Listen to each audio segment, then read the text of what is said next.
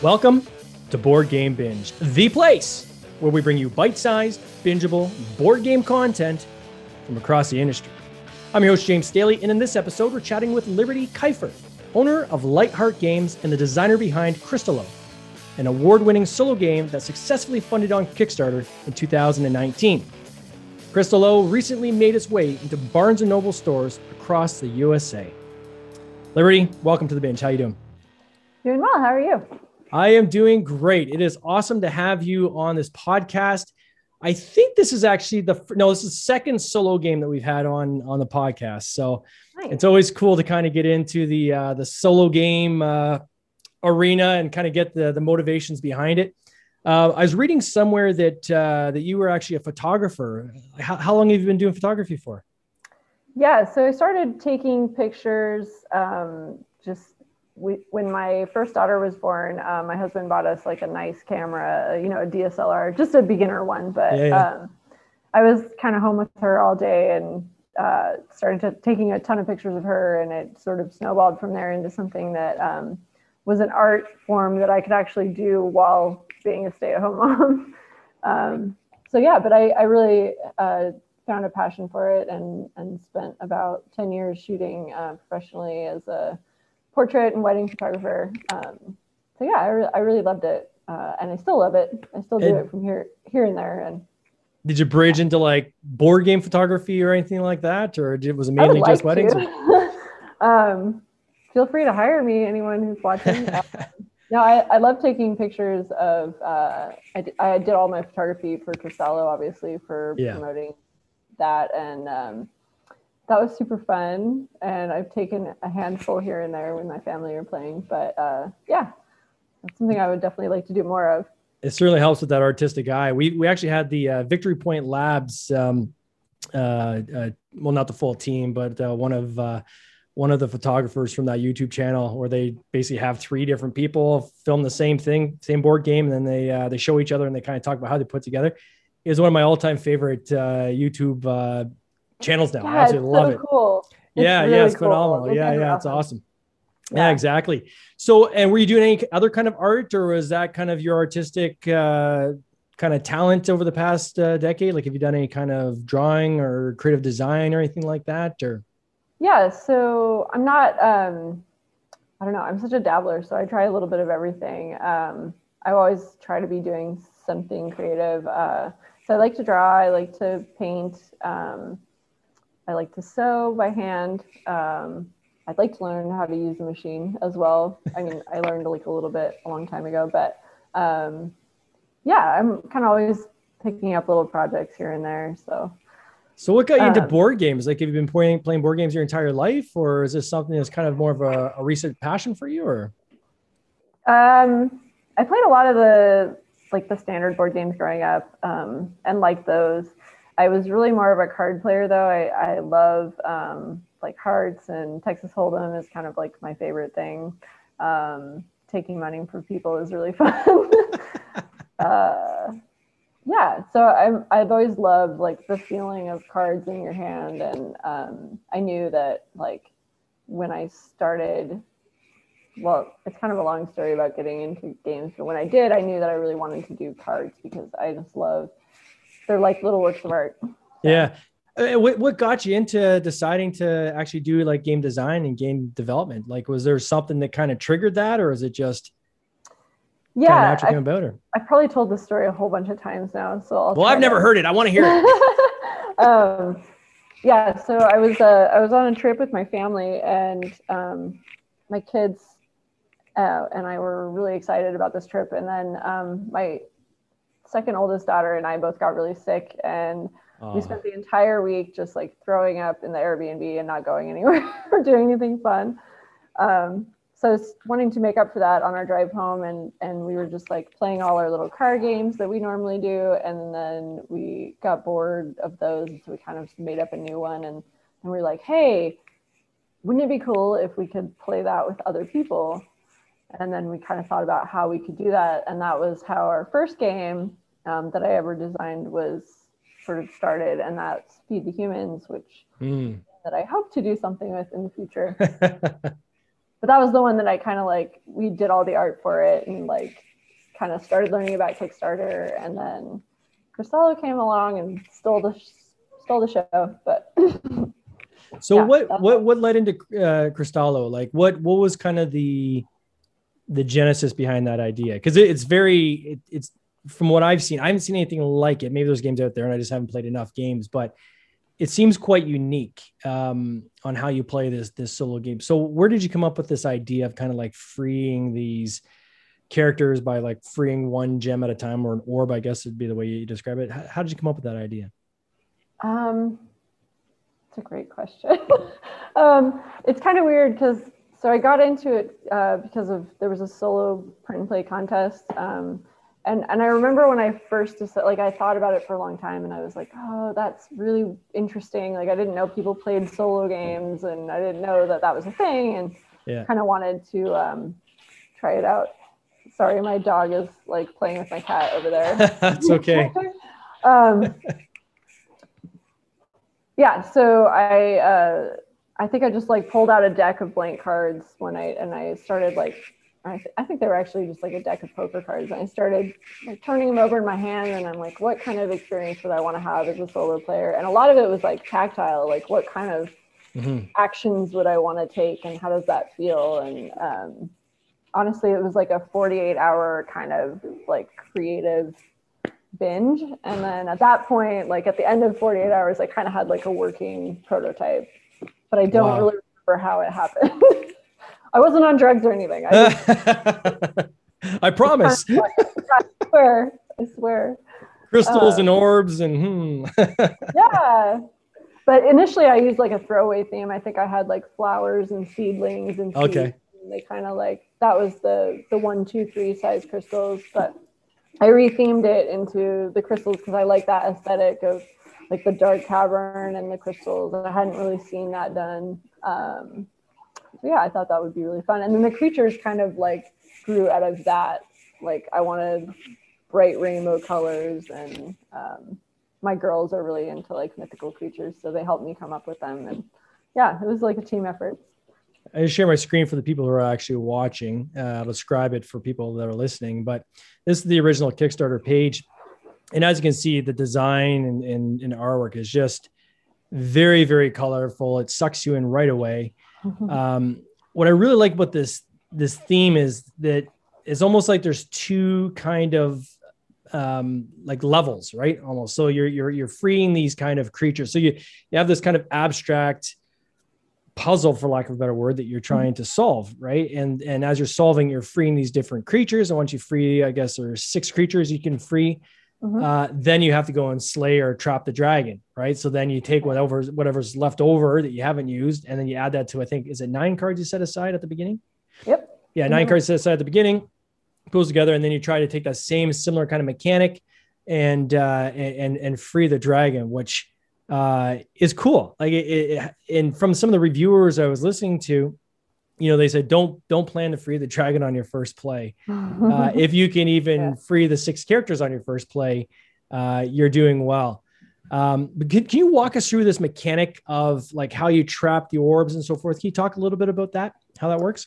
Uh, yeah. So if I don't know if you people watching have ever played Set, um, that was a huge. Or if you've played Set, um, that was a huge inspiration for the way mm-hmm. these um, sets of crystals work uh, basically you have three attributes, which are the color of the crystal. They can be orange, purple, or red.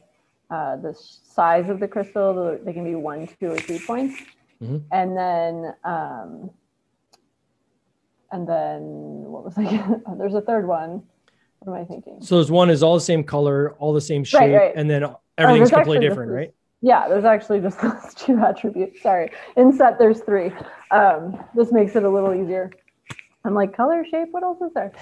um, yeah, so then what you're trying to do is you're trying to do like all the same shape and all the same color or uh, all different shape, all different color, or they can be like all different and all the same for those two. Like basically for any trait, they have to be all different or all the same. Um, and, this, and it sounds more complicated than it is. It's actually really simple when you get playing. And that's what a lot of people said that were uh, like reviewing this were saying like for something that's so simple uh, it's it's it's so addictive, right? Oh, Is I like to hear that. yeah. So people are saying, wow, like they just absolutely love uh, the way this, the, the simplicity of this game, how easy it is to play, but how much playability there is in the actual game, which is uh, which is pretty cool. This campaign did very well. I'm gonna put this in Canadian dollars because, as our Mhm. listeners know, that always sounds bigger. Uh, you hit forty-two thousand five hundred dollars uh, on the campaign. I'm sure you did much more after that.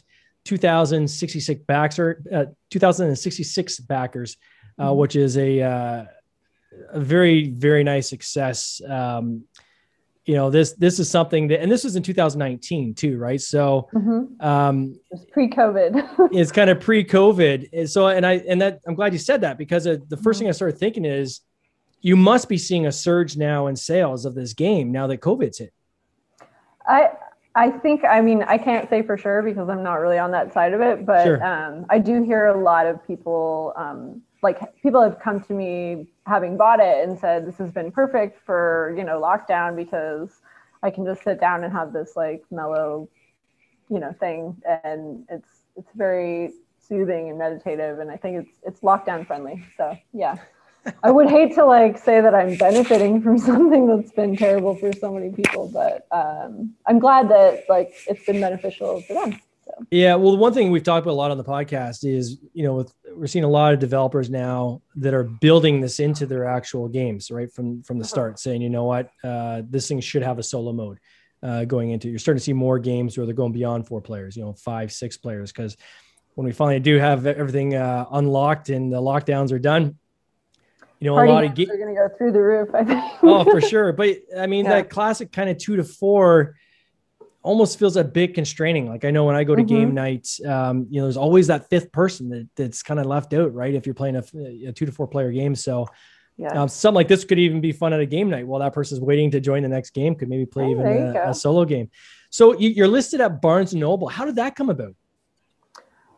Oh gosh. Um, so that actually um, was something that came about um, with my previous publisher, uh, and then when that relationship didn't work out, and I ended up um, signing with Deepwater, they were able to um, kind of work that out with Barnes and Noble and keep it keep it on track. And this is That's right awesome. coast to coast now as this game is distributed or? Yeah, I believe it's in all stores. I'm not. Don't quote me on that, but I think it's in all of them. yeah. That's crazy. Now, when you said your previous, so there was, uh, I mean, the kind of the elephant in the room is, and this is Mhm. public. You you you read in the the notes of uh, of the updates and so forth on your actual Kickstarter Mm-hmm. page. You can see that there was uh, a fundamental. We don't have to get into names and things like that. We're not here to point fingers, but I think there's a lot of learning here, maybe for other people. Can you tell us kind of what, without mentioning names, can you tell us kind of what happened? Yeah. So um, I signed with the publisher um, right before I went to Kickstarter. So the game had already kind of gained a little bit of buzz and like, you know, enough that my reviewers had kind of come out with their videos at that point. And so, so a publisher had heard about the game and um, it was kind of like this hand reaching down to save me at that point because I was really terrified of all the logistics side of it. Um, Sure. And, you know, they offered me a good um, good contract, and so I ended up signing with them um, with the understanding that they were going to handle all of the um, manufacturing and fulfillment. Um, and yeah, that went pretty well um, for a while, and then kind of communication broke down really badly after a while, and uh, I was we both had frustrations. I would say I was really frustrated. Of course, Uh, yeah. So yeah, it was hard because I was running a Kickstarter, um, and everybody was really familiar with me throughout the campaign, and like you know, were very supportive of me, and I was excited to deliver the game, and then we had delay after delay and no communication, and that was really um, stressful. And I also, starting, let's see, January, I was also pregnant, and I was really really sick, so that Oh, was really hard. Um, yeah. A lot going on at one time. So was this just for clarity? Yeah. This was so after your campaign closed. Yeah. So, this, so this is after the campaign closed, right? Yeah, so the campaign went great, um, and I basically ran the campaign all the way to close. Um, they just were kind of in the background, um, and you know, kind of advised me on some things. Um, and then we did a couple of conventions. Um, I think I did three.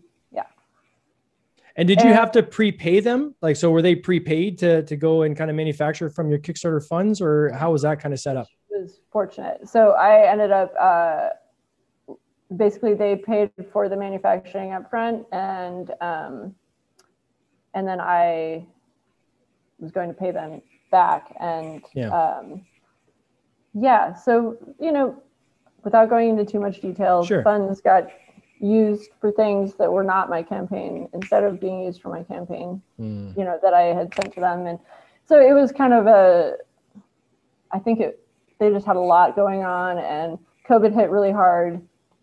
Um, I know like our manufacturer was out for like a month. They didn't have, yeah. you know, all their employees were out uh, in China. Uh, so that was part of it, but yeah, just a lot of like there was going to be this was going to help pay for that, was going to help pay for that, and then it all just kind of fell over. Um, so, what would you say to somebody that's in the same situation where campaigns close, or, or I guess how would they even avoid getting themselves into a situation like this in the first place?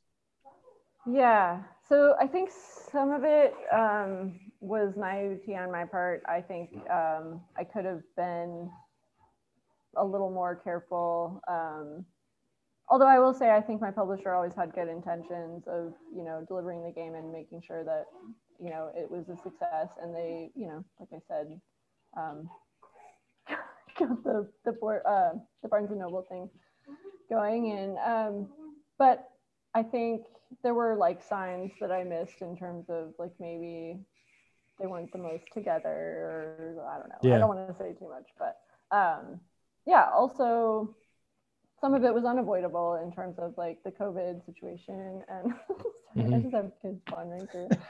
um, yeah, and timing, you know, like some things were just just unavoidable. I would say um, one area that I definitely would do differently next time is I just would be a lot more involved in some of the decisions. Um, I think because I was really new and I was really naive and I was kind of scared when it came to um, logistics and things like that, that I just kind of was hands off on it. Yeah. And so there were issues that had I been more involved, I maybe could have prevented from happening. Um, so yeah, I think if I was going to do it again differently, I would, even if you're working with a publisher, I would say like be very hands on and like, you know, ask a lot of questions and um, yeah, stand up for yourself.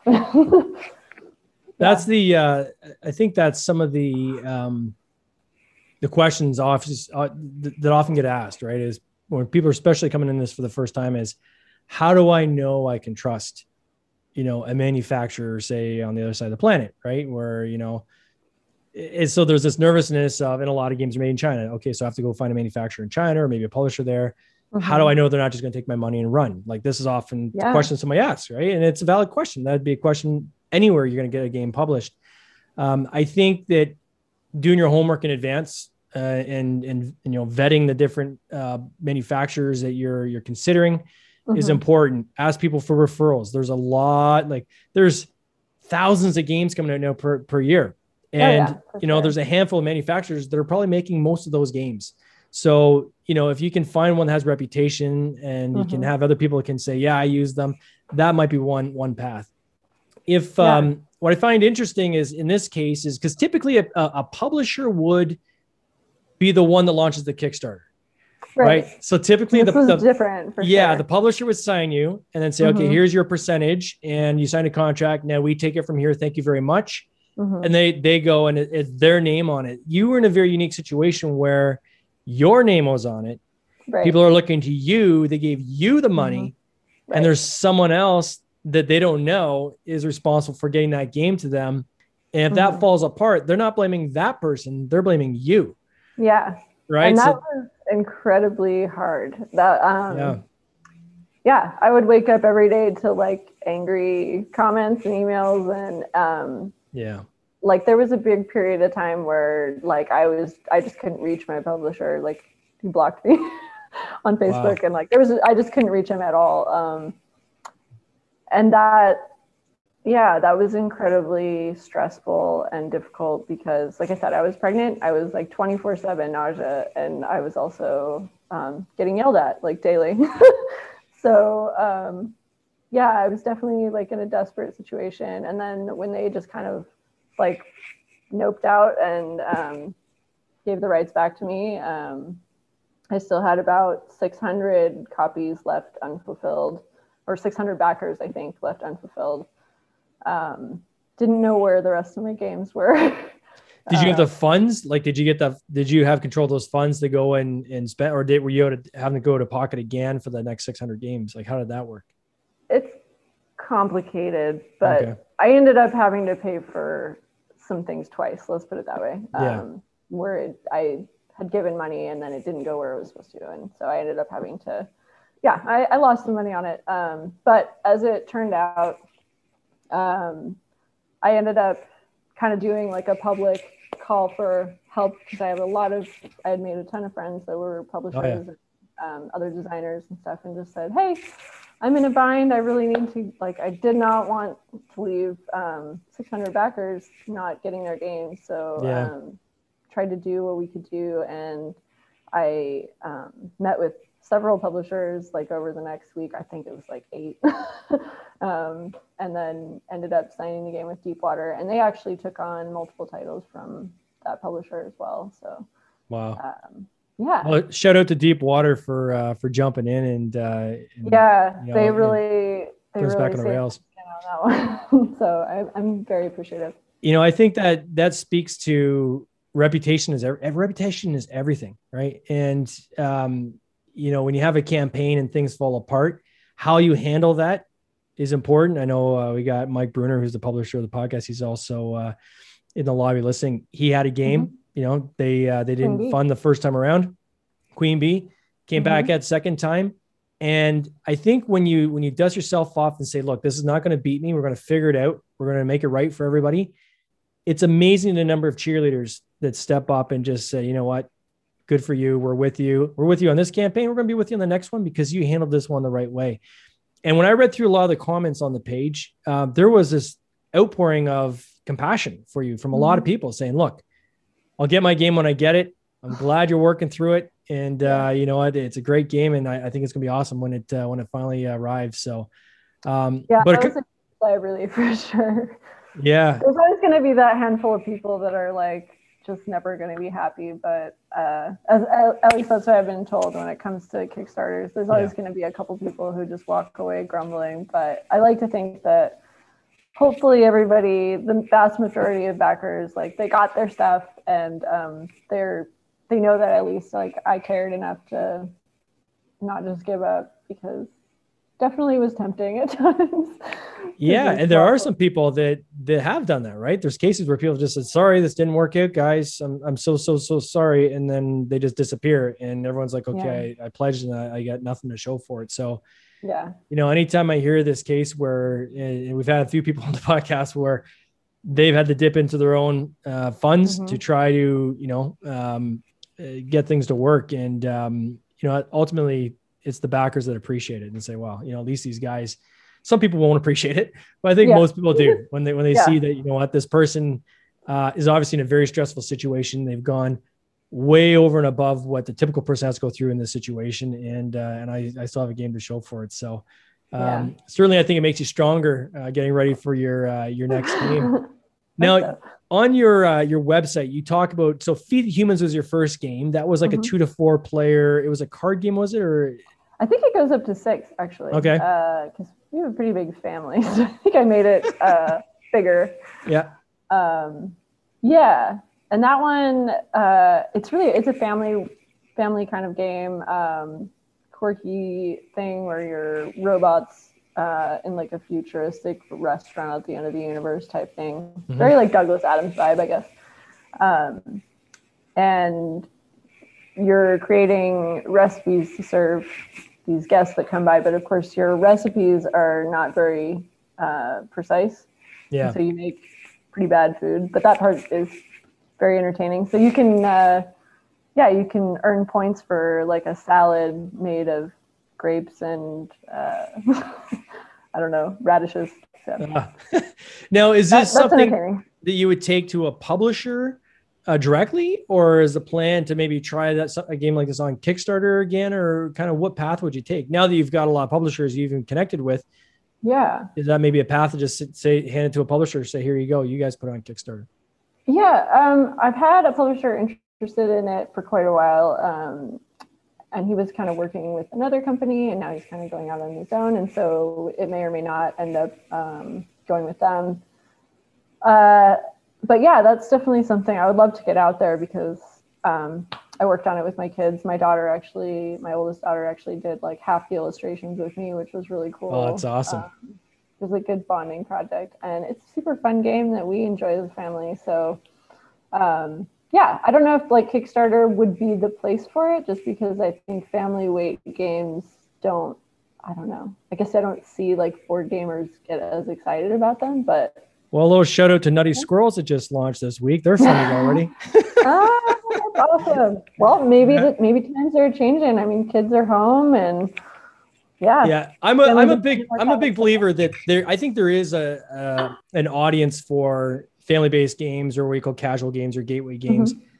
I, I, know a lot of kickstarter and a lot of the, the huge kickstarter funds like the ones that are getting to the millions of dollars are focused heavy. around heavy games you know they're campaign type games they're d&d role playing um, right. from big publishers or they have a big ip behind them mm-hmm. but even look at like doomlings you know, Doomlings uh, is I think they're 10 days away from funding. I didn't check today, but last I checked, they were at like over 300, I think like $350,000 in funding. Yeah, they're doing amazing. Yeah. So there, there, there's an audience out there. I, I just think it's, it's finding how you, how you get that audience.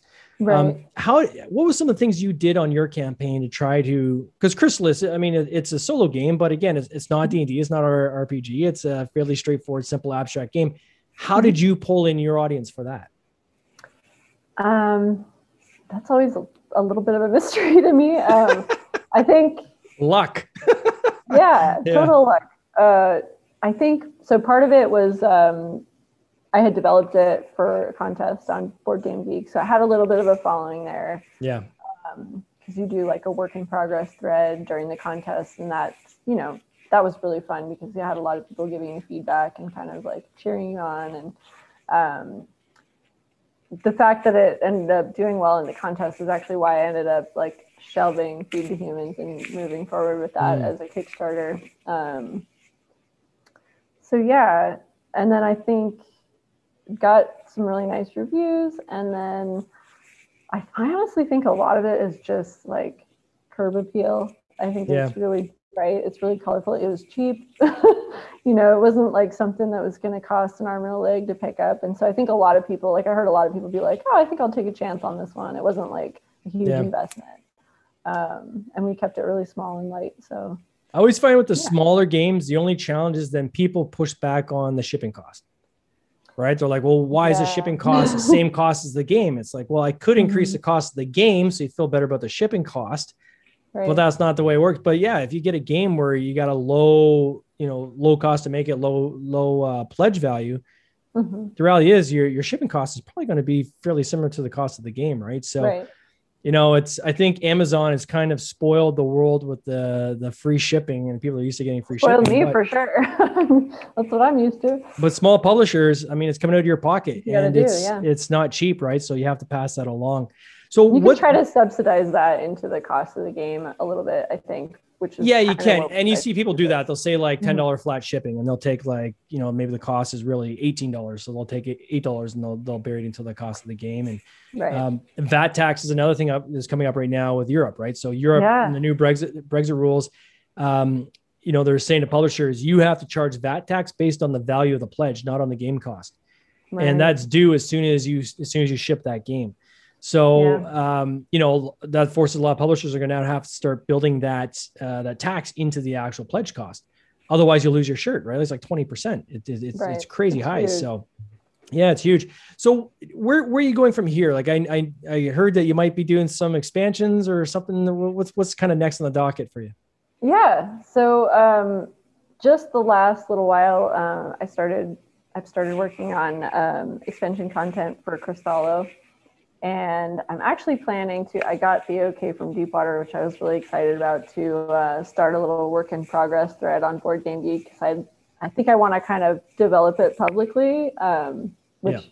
I didn't actually know if they were going to be okay with that because I know it's like in retail now and Yeah. Um, they're in charge of it in that sense, but um, they were really cool about it. I just said, you know, when I developed Cristallo initially, it was, you know, with the feedback of all these other people, and I found that really valuable and also motivating. Mhm. And I think thinking about doing an expansion and designing it sort of, you know, privately and quietly by myself just was intimidating. And so, yeah, hopefully uh, in the next little while, I'm going to be sharing kind of my direction with that and what I'm planning. So I'm excited. So is the intent to take this to without giving it too much away? Uh, is it going to be multiplayer or is it still going to be solo mode but just expanded?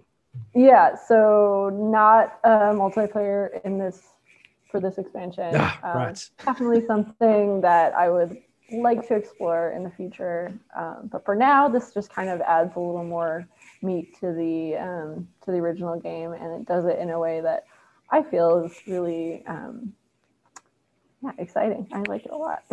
So if people want to follow this journey, uh, do they go to lightheartgames.com or like on Board Game. Geek? Is there what's your profile? Like how do they follow you on uh, th- th- this journey?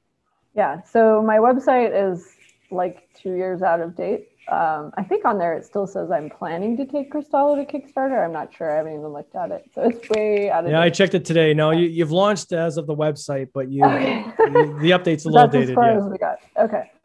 Yeah, so that's probably not the best place. Um, yeah, on Facebook is probably a good place. You can friend me up. Um, I also will be posting on Board Game Geek, like I said, um, doing like a work in progress thread. Um, you can keep an eye out for that. Or And what's your page name on Facebook? If people, what do they look for? Lightheart Games? Liber- Liberty Kifer. I'll Oh, you mean like my page? yeah, your page? I don't, Yeah, I don't update that. Just friend me up. just friend you. I have it. separate accounts for board games and personal, so just yeah, bring me up and I'll uh, yeah, it's the one that says Cristallo at the top. Oh, perfect. So they can find it. Well, I I wish you all the best this coming year. I know it's been uh, wow, what a roller coaster of a story around this game, but I'm glad to see it on shelves and have such great retail success too, which is amazing. I know it's got to be Oh, an you. immense amount of pride for you, and uh, yeah, Oh, lots coming this year. And uh, for those out there looking to, uh, you know, if you're in lockdown and you're by yourself and you're looking for some entertainment, uh, why not pick up a copy of this game? awesome. All the best. You take care. Cheers. All right, thanks, James. This has been an episode of the Board Game Binge podcast, hosted by James Staley, produced by James Staley and Mike Bruner, with original music by Nick Smith.